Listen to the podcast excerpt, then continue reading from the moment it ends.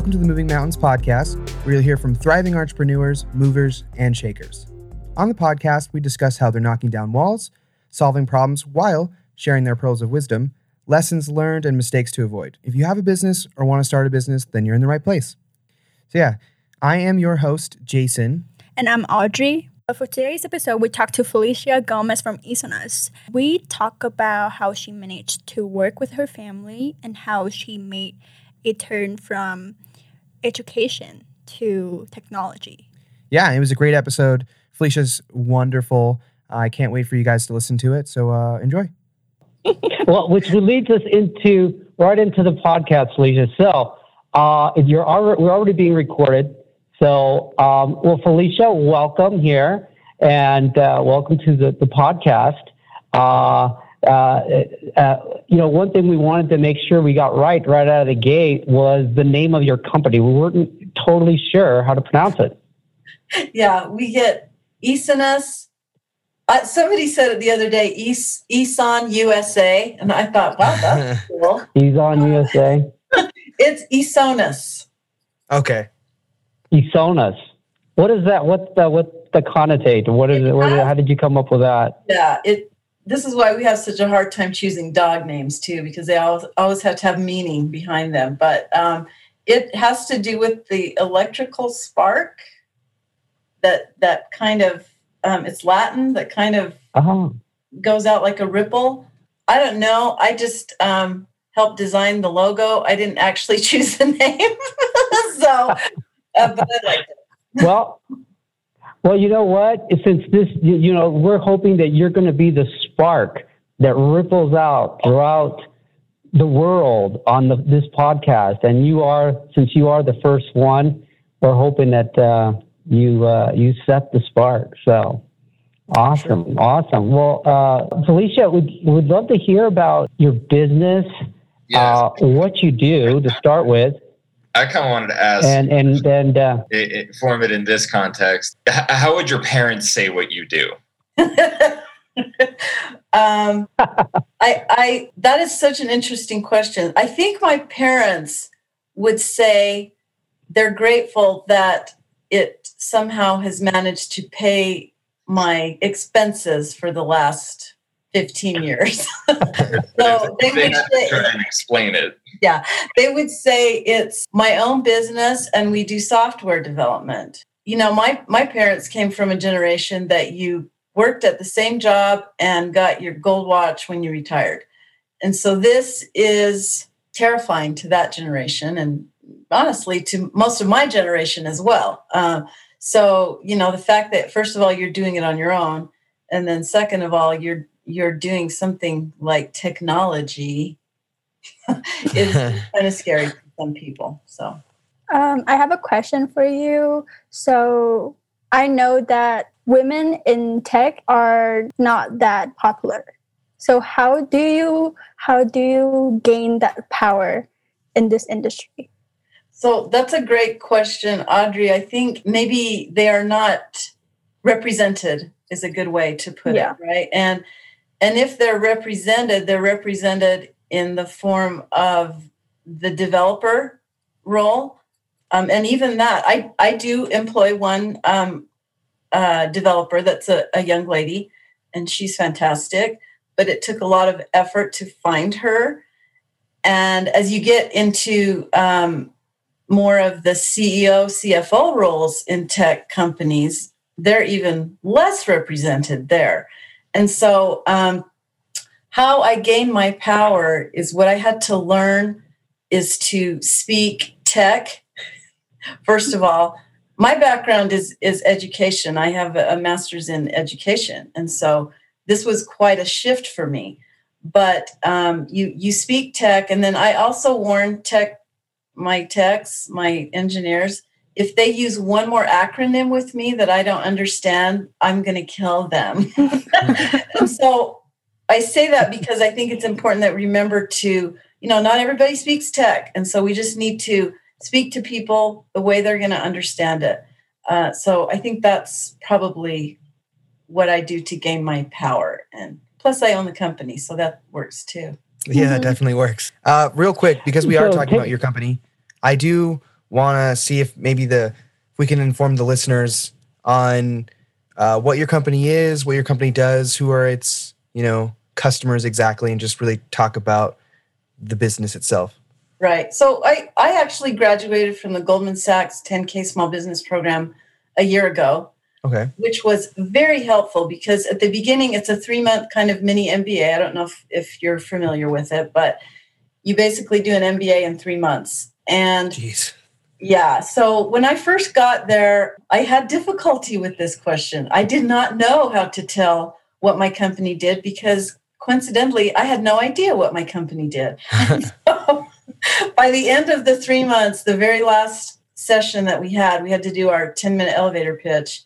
And I had people come up to me and say, until this moment, I had no idea what your company Well, your did." company. So what we do is we have a platform. The development word in the coding world, technical world, is made up of integrations. This speaking to this, right? And Okay. so we have an integration that allows companies to move their data for sales, fulfillment, orders from whatever's taking that information into their accounting platform called NetSuite. And Okay. we write that piece that allows that to speak, which allows CFOs and finance teams to understand almost in real time what their sales look like. So this helps them in, in making many decisions. So that's all we do. That's what we do. And it's pretty simple, although very complex. I mean, hey, that was a great explanation. I think for me as well as for anyone who's listening. Um, another another thing our company does was initially in Utah for every for every 300 jobs there's one tech. So it's really hard to find engineers to employ in Utah.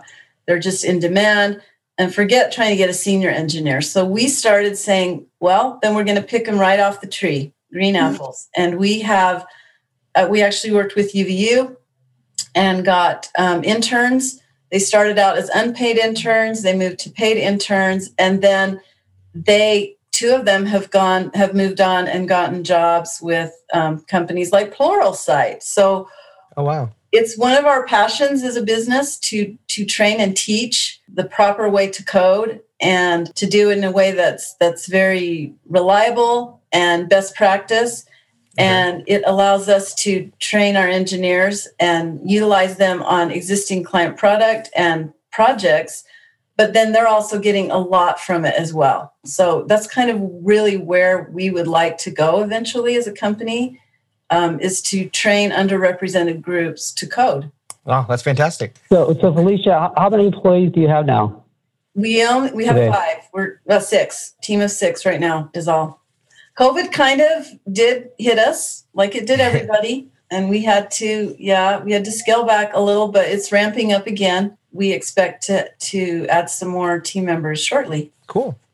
And uh, how about customers? How many customers do you have? we have so we sell subscriptions and what I would call custom development. So at any given moment, we could have we're servicing 10 to 12 customers on our subscription model. And then we are always getting requests for custom development. So that can range from two clients a month to six clients a month, just depending on what their project is and the length of it. Okay. So, how did you go from education to, you know, something that people really don't understand Yeah. after a tech? To we're data. we're a fa- yeah we're a family company. The senior engineer is my husband, and he had an opportunity to take a product with existing clients and support that because it was kind of in a beta state from another company. And so he basically went from having a job to having a company with clients in need of support. And he said to me, Would you like to be my operations manager? And I said, Sure. All right. uh, not not really knowing or understanding what that was going to entail, but being a person that is very curious and loves to organize things, I, I said sure, and so um, that that entailed quite a lot, quite a steep learning curve. But that's how I came from, and you know I have written or I, I have commission to write, I should say, educational software. So it wasn't new to me so much that part of it. Um, but yeah, running the whole company other than the coding. So anything that's not coding is my my purview. Um, that was new. How is it like working with your family?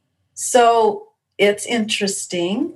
Um, you have to learn how to separate your work life from your non-work life and it took us a while to figure that out and then covid brings it all home right so now we have Yeah. home offices so Yep. it's like uh, so what it's like is you you have to trust those people that you work with and there's nobody that i trust more than my family but that means i also have to trust them to tell me when i'm stepping out of line and i have to rely that they're going to trust me to say the same thing to them. So there's a lot of trust involved and there's a lot of risk involved. And I know a lot of people that have asked me that question would you do it?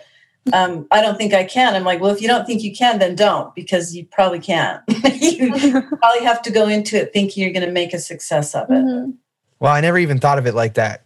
You are a family run business during a pandemic where you guys have to Yeah. run your family and your business out of this out of the same house. Yes. That's great. We close doors. So, so it's kind of so it's kind so it's kind of like the mafia, right? You It kinda- really is.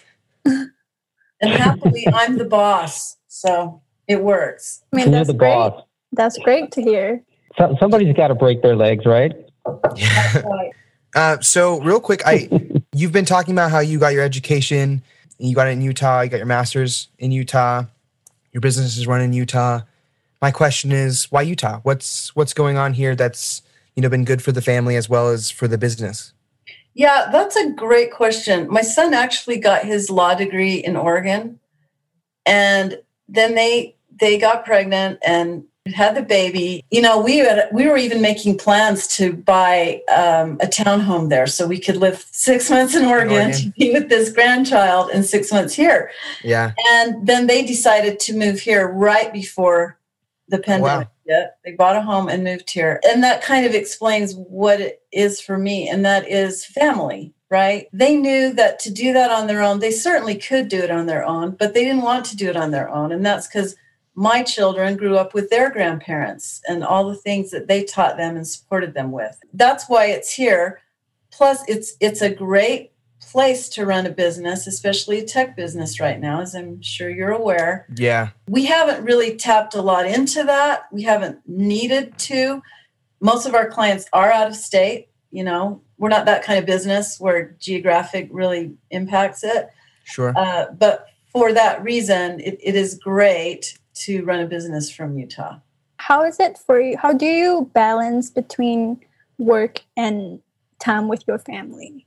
For me, it's about being organized and being efficient. When I first started, when I first took this over three years ago, I was doing everything. And I quickly learned that I needed to start putting on paper or wherever these process and procedures so that I could start turning some stuff over to someone else. And, and I'll give you an example. We took a trip to Australia, a trip we want, it's once in a lifetime, right?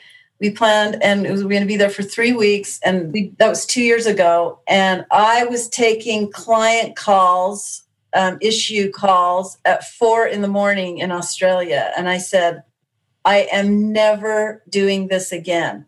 So i have got to figure out how to make that true. And so i just laid it all out. I trained a customer service manager. I now can work on my business instead of in my business. And uh, all the entrepreneurs out there will know exactly what I'm talking about when I say that. But so I think it's it's a matter of prioritizing, getting efficiencies in place. You know, as entrepreneurs, you think that, that your first thought is when you think about outsourcing anything is, oh, it's going to cost me money. Oh, it's going to cost me money. Yeah. Best $20 an hour I ever spent. Because when I start looking at it, you know, the big picture of my finances, it's nothing. It is absolutely nothing. And it has what has allowed me to have a personal life. Too bad I didn't know that before I went to Australia, but I'll take another trip after the pandemic and then maybe we can test that theory out. Test it out. Yeah. Yeah. yeah. So, Felicia, um, that, that's kind of a pearl of wisdom, uh, something that I was looking for. But uh, has there been a, a scenario in your business where maybe you were on the brink, right? It's like, hey, maybe things got so bad. Maybe, maybe it was the pandemic or maybe some other scenario. You know, you, you had to circle the wagons and uh, you went about through some sort of process, maybe had an epiphany that got things turned around. What, what, what, what pearls of wisdom can you share from those kinds of experiences? What kind of framework did you build around that to address scenarios like that uh, in, the future if you were able to do that? Yeah, we had a client and it was more it was moving towards more of a partnership really and we were going to be the unique providers of their integrations for all of their clients and so we were really excited about this this was going to be this would allow us as a company to have only one partner client that we worked with right and so it's like wow this is going to really simplify things for us we're not going to have to worry or concern ourselves with managing workload and saying, okay, we've got too much work, we need to hire another dev. All those things that happen when you're a service industry. And so this was very exciting for us. And we started working with this company. And early in, I had this feeling that this was not going to go well. And there were all these little signals, you know, uh, organizationally, uh, communication, we were in different cities and different time zones, which none of that's all of that's manageable, I should say, if you are with the right partner. Okay. And I will say, partnerships in business is like a marriage. It's either a good one or it's a bad one. There's very little in between for that. And it ended up being we were not a good fit. And I, I kind of knew that early on, and I kept trying to, you know, put the square peg in the round hole, so to speak and it just wasn't working. And I should have paid attention to the things that were signaling that this was not going to work and should have just cut it off right then. Instead, it went kind of to a really hard place um, where we finally had to have a conversation to say, this isn't going to work anymore. So I guess my pearl of wisdom is really kind of trust your gut on things like that and listen to it and say, either either I'm going to just suck it up and do it the way it's going and not complain or worry about it anymore, or I'm going to say, I can't. And we have to just end this. Mm-hmm. You know, I look back and I'm like, that was a, a long time because it was. It took about a year to figure oh, wow. that out and to finally make the determination that we weren't going to do business that way anymore. But guess what? It also taught me so much. It taught me that they, we had processes that weren't in place that we needed to have in place. And I could look at that company and go, look at this stuff they're doing wrong. And I took a lot of the stuff that they were doing well. But yeah. you know, to to trust your gut and choose to go into business with people and choose clients that fit your model and fit the way you do business. Do not try and turn yourself into a pretzel to to service a client or or have a partner. It's good input. I like that. Mm-hmm. Um, I want to ask this. You mentioned this earlier, but what advice would you give your younger self? Oh, by the way, and it can't be financial advice. No, it wasn't. I thought I did think about this a little bit, and I would tell my younger self be curious and the reason I say that is because as I look back on all the amazing things that I think I've experienced since I was 21, it was because I was curious. I didn't stop myself from trying because I thought it was going to be too hard or I didn't know how to do it. You know, so much advice you're getting these days are like go go seek your passion. Well, you know what? I'm not passionate about cleaning the toilets in my house, but they have to be cleaned. And so yeah. I do them really well. They're very clean toilets. so I, I would say be curious and, you know, instead of like seek your passion, maybe find the passion in what you're curious about. Get cool about that and find that. And then you'll be surprised at how many things open up. Did I know? And I, I told this story. This is going to date me again, guys. But when I graduated from the U, I walked out of the building and I looked to my right and I'm like, what are they doing over there? They were putting in the first computer lab. Oh, yes, the first Wow. computer lab. Wow. So did I ever dream years later that I would? Because before I was this, I I taught. Um, I was an online school teacher in Louisiana.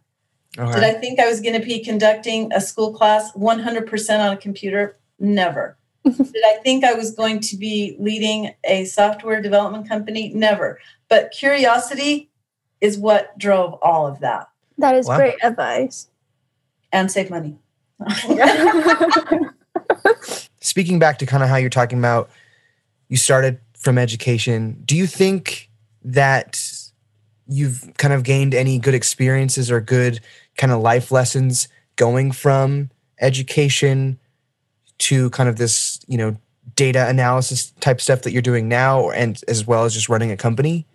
I really care deeply about people. That that is my most valuable resource in any job I've ever had. And as an educator, I was managing um, teachers and paraprofessionals. You know, they're they're managing one of the most valuable resources we have in this world, and that is children. And Mhm. so I knew I had to take care of that resource for them to take care of that really valuable resources. Yeah. This they weren't. But I also thought, you know, I, I as a manager of teachers, yeah, I could put roller skates on and go teach every class. Sure, let's try that. But then I went, no, let's just teach each of them how to do it really, really well. And so I think I bring that into almost every situation, job, business that I've ever had. And that is understanding what the valuable resource is in whatever you're doing and cultivating and taking care of that that that's what i bring to every situation i would say too like even omar and i are in board meetings Yeah. um, the mill and i can tell what he cares deeply about and i hope i hope it comes out what i care deeply about too in those meetings so i think it's kind of a driving principle wow, you're definitely answering these questions a lot better than I imagined in my head. You, hmm there's a lot of, I mean, it's really good. You you have a lot of insight. Um, it's i like to talk jason well, that's good. And I you're can tell really, that you, yeah, you're really can- good at that too. He'll I can so tell that you like podcasts. because then he wanted to talk to him tonight Yeah. Maybe, um, do you have any book or podcast recommendation for a listener or anyone out there? Um, that would be great to hear. Yeah, for I'm gonna forget the name of this one. oh, it's it's the best business What's book. it about? I think you you'll know it, Omar. It's the one about he talks to um, businesses, and he he talks specifically about working in your business, not on your business. I Oh, have right I in. don't The, know it. I will send Is it. it something about scale? No, he talks about oh, I'll, I'll get it for you. This is so bad. I didn't know you were gonna have that. Shoot, I should have had that on the tip of my finger. But but the book talks. He goes through and he talks to a woman who owns a pie shop, and he explains.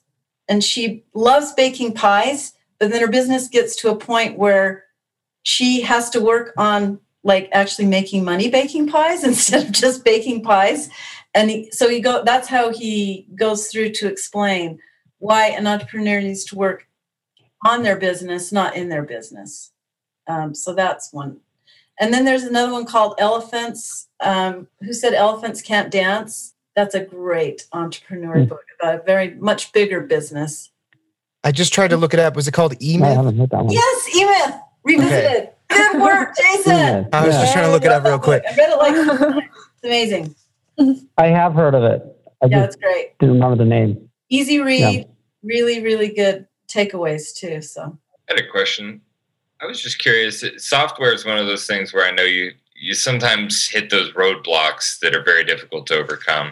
How do you deal with your weaknesses and how do you overcome them? So I was actually listening to a podcast today and it just struck me because he said if you're not changing your process and procedures as a small well, he didn't say small, but as a business, then you're stagnating. and it's funny because I always looked at that as a weakness. I was like, oh my gosh, if we don't have these nailed down and everybody knows that exactly when this happens, they do this, you know, we're a, we're a failure. So I think what we do, and it's, it's what bigger business and, and the biggest business of all, the government has a hard time doing, right? You cannot steer that ship to the right very fast. Whereas if you're an agile business and, and we we do agile development, which means we are we we code a little, we test it out. We code a little, we test it out and see, you know, till we end up with what the client or customer needs. So I think that idea of being agile also in in approaching your business is a good idea. To not feel like that you know because if, if we had been that way those of us that went through and made it through the pandemic if we've been so rigid in well you know it's just got to be like this and, and nothing's gonna well it's a pandemic you know come on. You, you have to be flexible and be willing to try things reevaluate try again reevaluate. Now even as i say that it just scares me because i am a person of scheduling and i like yeah. to have things in their place. But this has taught me that you know being that way doesn't it also doesn't take care of my resources very well. It doesn't honor my my developers if i'm you know i ask mm-hmm. them all the time what about our project management tool do you hate? Why why aren't you doing this? Because you have this vision you're like oh if i do this then it'll be miraculous and everyone will do it and it'll be perfect and the world will be beautiful. And it's like it's yeah we the case. so you have to be able to be flexible be agile and and make changes where you can right? Because there are lots of places you can.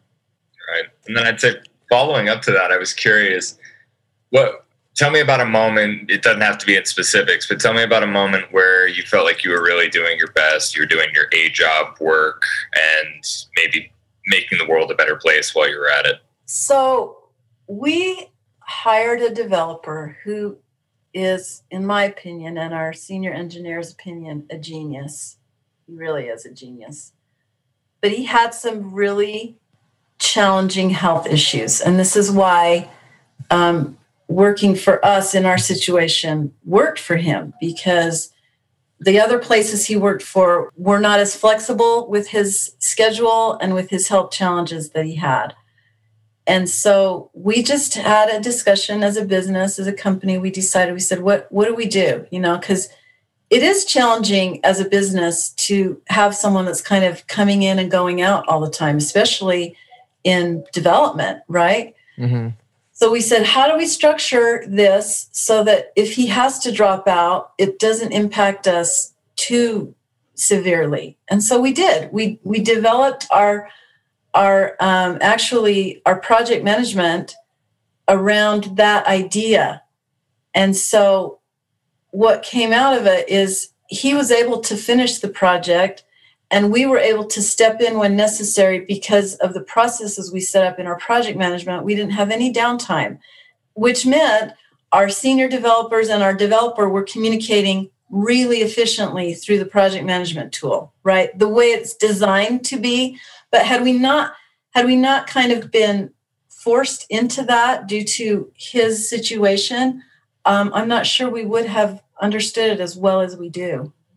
So, so it was a social good too, because I we our developers are hopefully none of them will hear this. different. They're they're very unique people and and they're awesome, all of them. But you know, you they they may not be the people you pick out of a lineup and go, yeah. um, so I we really honored that in him and said, we're going to accept what you don't have and we're going to try and work with that. And so that felt really good. That's really interesting. So a lot of what I'm hearing seems to be say, sticking around a central theme of staying open, staying flexible, um, being curious, staying creative. So, would you say that that's some pretty sound business advice? I would. I mean, it's probably very uh, non-traditional business advice. Maybe I don't know, but I, I would think that you know, there's there's a lot, there's millions of books on how to run your business, how to create a marketing, how to do all of that. But in all of that, sometimes for me, the humanity is missing from it. And that's just not the kind of business I want to run. Will I be a gazillionaire because of it? Probably not, but I'm okay with that. It's good I perspective. support that. I Mhm. think you probably are headed towards gazillionaire status one day. Uh, you keep you put people first, and people will look out for you and support you. I think that you know we don't know that it, it, it's uh, the storybook's not uh, finished yet, so you may be a gazillionaire. But uh, you know it, it's the short game and the long game. I mean, I, it sounds to me like you're playing the long game. It remains to be seen. Listen, guys, I can. The greatest thing I do though is uh, right at three o'clock, I go and get in my hot tub. Have a That little time's coming soon. Yeah, I mean, so so that's worth a lot to me, right? And sometimes my granddaughter drops over at one o'clock, and we go for walks and we play for in the middle of the day. So that how can you not be grateful for that? That's that's really good. I'm, I can't wait for people to listen to this. Um, we have re- reached kind of the, the t- allotted time, so I do thank you for coming on and speaking with us, giving us advice, giving the listeners advice.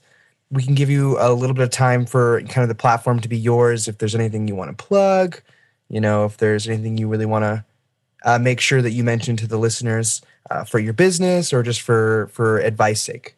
So I, I thought about this too. And you know, as an entrepreneur, I think we it's a very lonely world. I, I think Omar, you will you would suggest that's true as well. You're you are alone, right? And you think you are the only one out there doing it and feeling the way you feel. And I like I'm so excited that the three of you are in marketing, like I'm seriously gonna call you after this because I don't know anything about marketing, and I really don't want to know anything about marketing, to be honest with you. So, you have your strengths, right? You have your things you do well, and go and surround yourself. And as you pointed out, Raymond, um, make those connections with people that have what you don't have, right? That that is how great organizations are built. And you you have to have leaders that are willing to say, I don't have this this is not me. So I've got to go out and find that to help my organization be strong, to help my my business grow. If you can't do that, then you are in my opinion not a very great leader. and I think right now in this world we need many many businesses that have great leaders and and I hope that you can find them on your podcast. I'm anxious to hear from some of them. Thank you very much, Felicia. Appreciate it. Thanks, Awesome. guys. Thank you. Thank no, thank you for taking the time. We know you're busy, and uh, so we're uh, eternally uh, indebted to you here, at least for the first one, for uh, being brave. Thank you so much. Yeah, never too busy. It's all it's all karma, right, guys? Exactly. Take care, everyone. Okay. Keep in touch. Bye bye. Thank you so much for listening to our podcast today. If you have a business of 50 employees or more and you want to share your insights and story with us, visit our sponsor website, learnfountain.com, or call us at 844 648 2815.